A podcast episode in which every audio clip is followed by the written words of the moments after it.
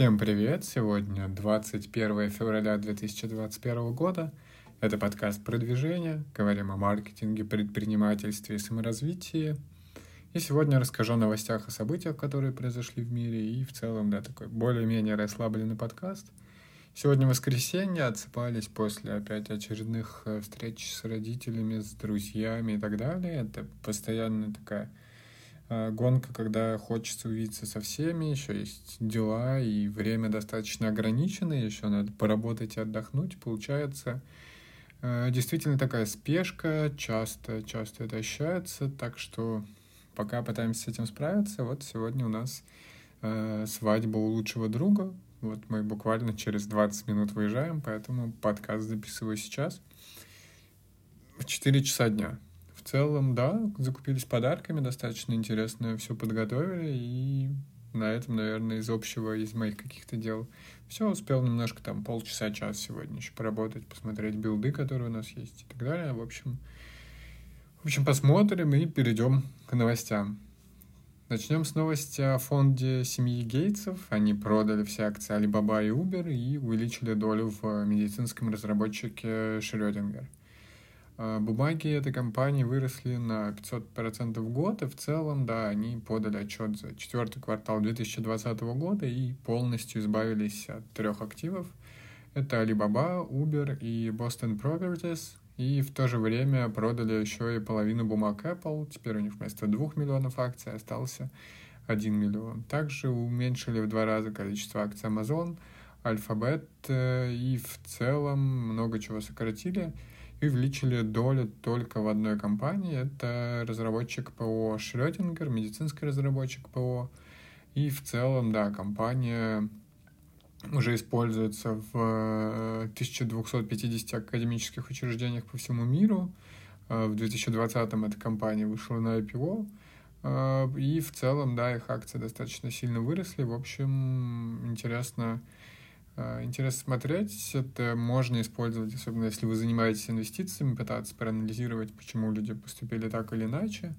А, некоторые инвестфонды даже публикуют какие-то свои отчеты о том, как они выбирают компании. В общем, а, такие вещи интересно изучать, смотреть, э, пытаться анализировать, думать, э, почему, почему так делают инвестфонды, что же они видят, чего у вас нет. И в целом, да, действительно, действительно интересно за этим отслеживать. Ну и полезно, если вы торгуете, инвестируете. Это, я думаю, must-have. За крупными фондами следить и какими-то аутперформерами, которые слишком круто себя показывают, тоже анализировать и понимать, что у них случилось, а, почему они аутперформят, насколько они круче в целом рынка, что им помогает и насколько долго они это делают, потому что так или иначе на долгой, на долгой прямой, в долгосроке многие фонды закрываются, и а, в целом индекс а, какой-то S&P, он показывает себя гораздо стабильнее и прибыльнее, чем большинство фондов на долгой дистанции. То есть так или иначе это сглаживается, и гораздо проще инвестировать в фонды, если вы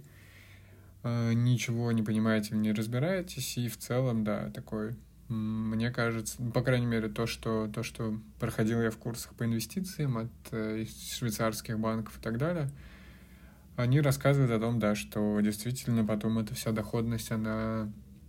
То есть высокий риск, высокая доходность, но и волатильность, и там э, портфеля большая, и риск улететь в минуса, и, в общем-то, это потом сглаживается, и э, достаточно сложно, да, победить индексные фонды. В общем, интересно за этим наблюдать. Возможно, там трейдинг сейчас развивается, там высокочастотный и так далее, когда софт э, работает и торгует, но если использовать анализ просто для инвестиций, то скорее выгоднее какие-то долгосрочные фонды и акции приобретать. В общем, ну это тема для других подкастов, наверное. А, Uber, Lyft и другие подняли цены в Калифорнии на такси, потому что потратили рекордные 200 миллионов долларов – Э, чтобы не считать подрядчиков э, работниками, они потратили эти деньги на избирательную кампанию против закона о квалификации и теперь хотят э, вернуть эти деньги, поэтому теперь и таксисты не защищены в, в, в это же время, и плюс им пришлось поднять и цены на такси, чтобы отыграть. То есть таксисты не в плюсе, клиенты не в плюсе, и Uber, и там, лифты другие, они в целом тоже пока в минусе и пытаются заработать, вернуть эти деньги обратно. То есть, например, в Сан-Франциско и Лос-Анджелесе цены вырастут на 20-40%, в небольших городах вообще вдвое.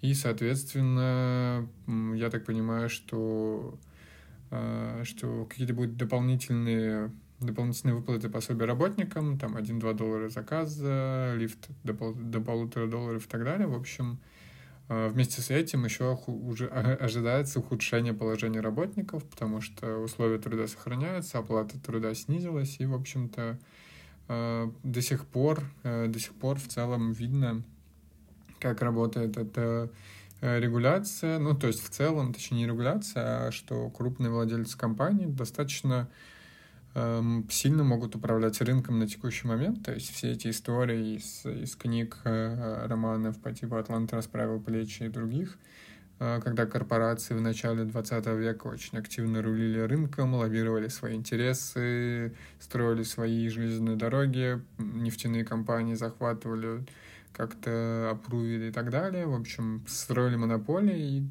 всячески лоббировали интересы. То же самое до сих пор до сих пор в целом происходит, и, как видим, это такая достаточно больная тема и сейчас, и пока за компаниями все-таки, то есть за ресурсами, за сильными э, людьми-владельцами, у них а, больше, больше ресурсов, чтобы там, слушали их, а не людей, допустим. В общем, интересно, как это будет развиваться. Вчера я говорил, что в Лондоне как раз все это сработало наоборот, э, где нет э, такого количества лоббистов. В общем, посмотрим.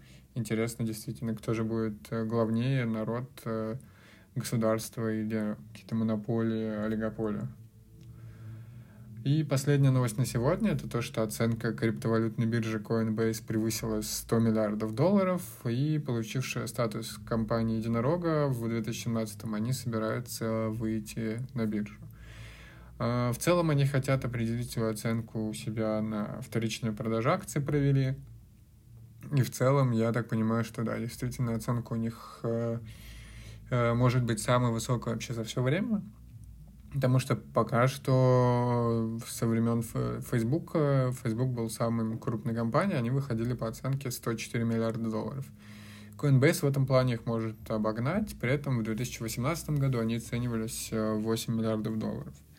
Опять же, наверное, тут стоит заметить, что это очень сильно влияет, точнее, оценка крипты на оценку Coinbase влияет, то есть если они будут заходить на IPO на хайпе, когда крипта еще будет расти там до 60-70, может быть, дальше, Э, тысяч долларов, то оценка может быть еще сильнее вырастет. И в то же время, если крипта провалится и биткоин будет стоить 5, 10, 15 тысяч долларов, то в оценке они очень сильно потеряют, поэтому непонятно, как быстро они будут готовиться, насколько быстро им получится выйти. Будем за этим следить и посмотрим, по какой же цене это произойдет.